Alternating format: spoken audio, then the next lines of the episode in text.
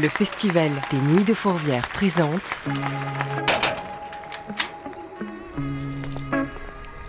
Veilleur de nuit. Portrait de celles et ceux qui font le festival. Euh, J'ai sans doute le meilleur bureau euh, au sein d'une fourvière et d'ailleurs beaucoup euh, veulent me le piquer. Donc je suis voilà, je, m'accroche comme une moule à son rocher à, ce bureau qui a une porte-fenêtre qui donne sur les terrasses du verger. Fanny Pelletier, directrice mécénat et partenariat. Alors en général, nous, on, est dans les derniers à, terminer sur le site euh, avec euh, l'équipe technique et l'équipe de production. Euh, c'est souvent assez agréable. après une grosse journée, une grosse soirée, beaucoup d'émotions, beaucoup de choses, de petites choses qui ont permis à cette soirée de faire une grande soirée, on va dire, Euh, tant sur la partie euh, artistique que sur toute notre partie, on va dire, plus euh, relations publiques et réceptifs. En les cas, c'est assez agréable de, de- de se dire que cette journée est faite et c'est bien passé. Et on sort du village, donc du jardin Magnéval, on traverse euh, l'espèce d'allée euh, qu'on appelle euh, l'entrée des artistes, hein, en toute modestie, par laquelle on passe tous. voilà. Et on remonte par la, par la porte en bas là, du catering, par cette petite montée qui fait bien mal aux cuisses tout l'été, mais qui est absolument sublime, parce qu'on traverse à ce moment-là le verger, avec les petites lumières qui vont bien, l'odeur de- d'herbe fraîche. Et pour être tout à fait honnête, souvent on se dit qu'on a beaucoup de chance de travailler là et d'être dans cet environnement. Je suis la responsable euh, du, service qu'on appelle village, mécénat et relations avec les entreprises. Et donc bah, très concrètement, euh, ce service-là euh, génère 25% des recettes du budget du festival. Donc c'est une part, euh, on va dire, euh, très importante qui euh, fait partie à part entière du modèle économique du festival. Et sans cette part-là, on ne pourrait pas faire tout ce que l'on fait cette année, mais de la même manière que s'il n'y avait pas la billetterie ou s'il n'y avait pas la, subvention de la métropole de Lyon. Mon travail et celle de, mon équipe, puisqu'on est plusieurs, c'est d'entretenir des relations de confiance, de fidélité avec les partenaires existants. Donc quand je dis partenaires, c'est vraiment au sens large, hein, c'est euh, les mécènes qui nous soutiennent financièrement ou d'une autre manière, mais aussi toutes les entreprises qui choisissent d'organiser des soirées euh, au festival, à ce qu'on appelle donc le village, euh, qui permettent de financer une grosse partie, euh, notamment de la, de la programmation. Bonsoir messieurs, dames, bienvenue. Bonsoir messieurs. Est-ce qu'on peut vous proposer un petit rafraîchissement? De l'eau, des fruits, comme vous voulez. On a entre 30 et 40 entreprises qui sont mécènes sur des montants très différents. Euh, on a sept entreprises que l'on appelle grands mécènes qui, elles, nous font un, soutien en mécénat euh, euh, chaque année qui est très important pour le festival. Et on a d'autres entreprises qui donnent à différentes échelles, parfois plus modestes. Après, il n'y a pas de petits mécènes. Voilà. Donc bien évidemment, euh, on est forcé à un moment donné de, entre guillemets, euh, proposer une offre, de mettre euh, voilà, une grille avec un montant, des contreparties, une visibilité et ce que le mécénat peut offrir dans le cadre de la loi, ce qu'on appelle les contreparties. Néanmoins, il n'y a pas de petits mécènes. Quelqu'un qui demain nous dit je vous soutiens à temps, en général c'est le premier montant c'est plutôt 10 000 euros. Euh, on va euh, vraiment euh, apporter le même soin dans la relation que quelqu'un qui nous donne beaucoup plus, parfois avec un zéro de plus. Parce que, en fait, c'est déjà énorme ce qu'ils font. Et plein de mécènes qui nous donnent 10 000 euros, ben, ça fait qu'au final, on a un, chiffre de mécénat qui est très important et qui nous permet, nous, d'avoir des recettes suffisantes pour mener à bien notre, notre mission.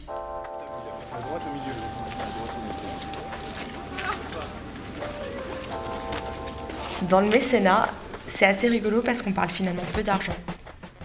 Voilà. Souvent, on n'en parle pas, mais il y a quand même toujours un moment où il faut bien qu'on en parle et qu'on l'évoque. Mais la plupart du temps, en fait, on ne parle pas trop de ça. On parle d'une envie commune de continuer, en tous les cas. Euh, on parle d'un- d'une confirmation d'un soutien. Et euh, bon, euh, comme on est quand même assez proche euh, des, dire des chefs d'entreprise ou des, interlocuteurs dans les entreprises qui nous soutiennent, en fonction du degré de relation que l'on a avec ces personnes-là, il est plus ou moins aisé de dire bon, tu mets combien? Non, on dit jamais ça. Je rigole. en fait, ça se fait assez naturellement. Mesdames, est-ce que je peux vous demander qui est-ce qui vous a invité? C'est vous. Oui, par ici.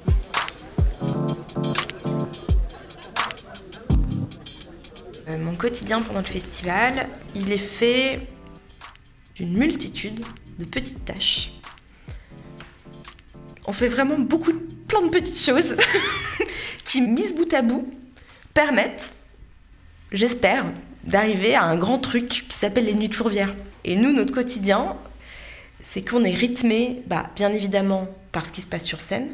Et la deuxième chose, c'est qu'on a euh, un certain nombre de soirées organisées au village que l'on propose donc aux mécènes et aux partenaires du festival, mais aussi aux entreprises de la métropole à qui on propose de recevoir leurs invités dans le cadre d'une soirée euh, qu'on appelle clé en main, où en gros il y a un dîner, euh, des places réservées et des places de parking.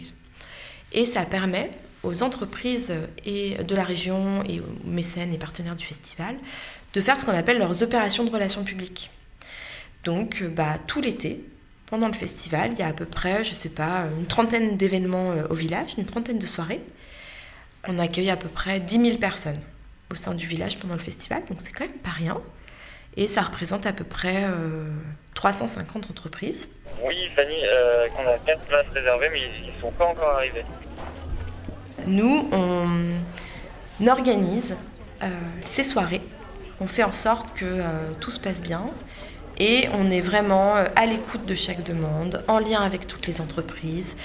On a une priorité, c'est vraiment de soigner ce que j'appelle le, relationnel client. Alors là, pour le coup, on bascule vraiment dans un, dans un langage très commercial. À la fois, il faut l'assumer, on a une dimension commerciale dans notre service. Euh, et bah, très simplement, euh, il y a toute la phase de préparation euh, en amont où on envoie des documents, on demande des listings, on prépare les repas, les menus avec le traiteur. On a une chef déco qui s'appelle Stéphanie qui s'occupe de tout, le projet déco du village. Et une fois que tout ça est fait, ben, chaque soir, on a une multitude de choses à organiser pour la soirée du soir même et une multitude de choses pour organiser pour celle du lendemain et celle du surlendemain et les prochaines qui arrivent pendant deux mois. Il y a un peu de monde, on va passer par là-bas. C'est un peu comme un mariage en fait. en fait, chaque soir, on organise un grand mariage avec euh, plein d'entreprises qui sont voilà, qui nous accompagnent et qui nous soutiennent et un artiste sur scène. Et en général, c'est quand même un beau mariage. En général, les artistes sont quand même assez canons. du coup, c'est quand même un mariage vraiment de haut vol.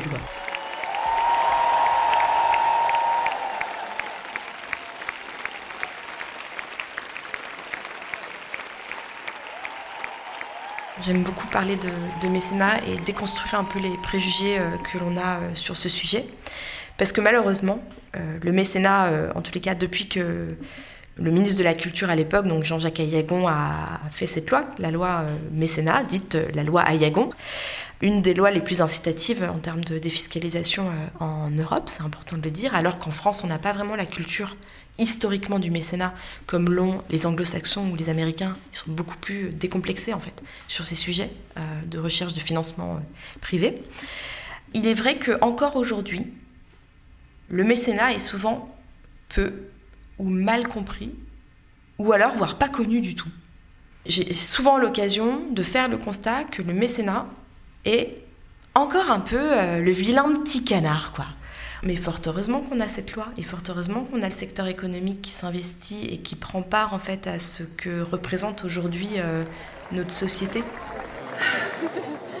Une dernière fois, on va dire merci à vous. C'est euh, notre dernière chance. Oh, bah, vous inquiétez pas Il y a des autres moments.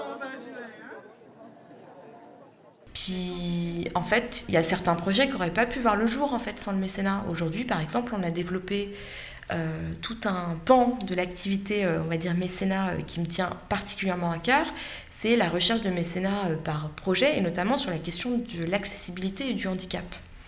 Et ça, souvent, bah, c'est pas connu ou peu visible, parce que quand on est la tête dans le guidon ou quand tout simplement on n'a pas euh, les clés de compréhension ou quand on n'a pas eu une conversation avec la responsable mécénat du festival, euh, bah, on peut pas deviner en fait. Mais je sens quand même qu'il faut voilà, toujours euh, avoir en tête cette idée de pédagogie, être prêt à expliquer, être prêt à réexpliquer peut-être. Et surtout, c'est hyper important euh, de le faire avec les équipes notamment d'accueil les coordinateurs, les agents d'accueil, d'expliquer quel est notre métier, de dire euh, ce pourquoi on a un village, ce pourquoi on organise des soirées pour les entreprises. Messieurs, dames, vers là, s'il vous plaît.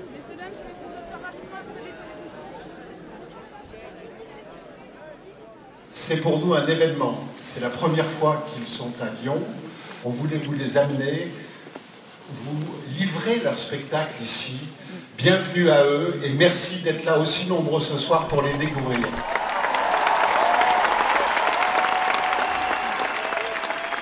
Alors pour le coup, c'est assez particulier le rapport qu'on a au spectacle euh, pendant le festival.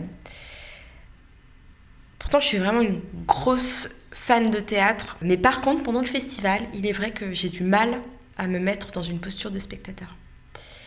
Et il est bien rare que euh, je me mette dans la salle, enfin ce qu'on appelle la salle, enfin le théâtre. Euh, donc souvent, je suis plutôt sur le côté et je picore.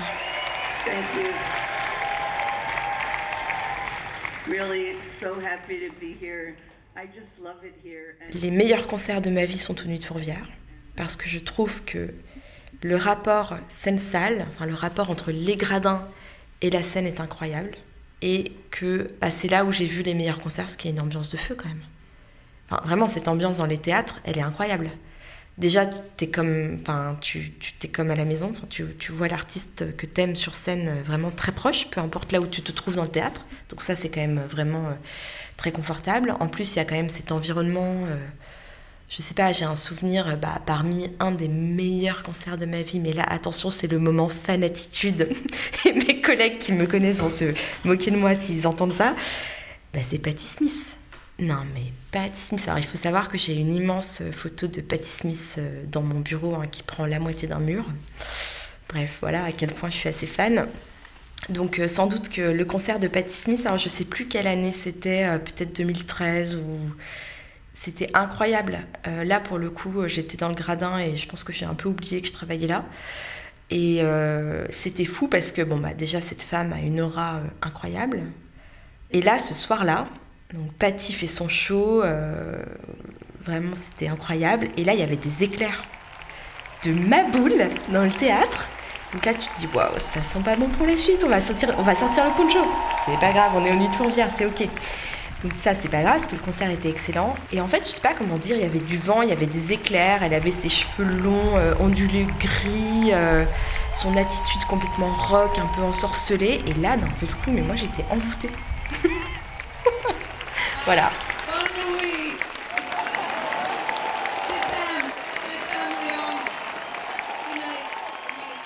Bref, mille, choses qui font que euh, c'est difficile de pas aimer notre métier parce que franchement, je trouve qu'on a beaucoup de chance et je me le dis quasiment tous les jours. Et euh, oui, certes, pendant le festival, on a du mal à lâcher prise euh, par rapport à la multitude de choses auxquelles il faut penser euh, pour le soir même, pour le lendemain, pour dans un mois, pour euh, bref, parce qu'on est quand même dans une activité assez folle et assez condensée. Euh, mais il arrive parfois quand même qu'il y ait des petits moments de lâcher prise et des moments de grâce extrême où on se dit waouh, c'est pour ça que je fais ce métier, j'ai participé à tout ça, mais je suis tellement fière, c'est dingo. Franchement, je crois que le moment que je préfère, c'est quand même le moment où, euh, où l'artiste commence à jouer, ou les artistes, quand c'est du théâtre ou quand euh, le public est en, salle, quand il y a ce moment de silence avant que ça commence, là il y a toujours un frisson, il y a toujours un truc. hein. Franchement, que ce soit euh, de la musique, que ce soit du théâtre, on se dit hop, c'est lancé. Ça y est. Les artistes sont sur scène. Mais d'ailleurs, c'est souvent ce qu'on dit, enfin, euh, artiste en scène, quoi, au Toki. Et là, tu te dis, c'est parti, hop. Artiste en scène, artiste en scène.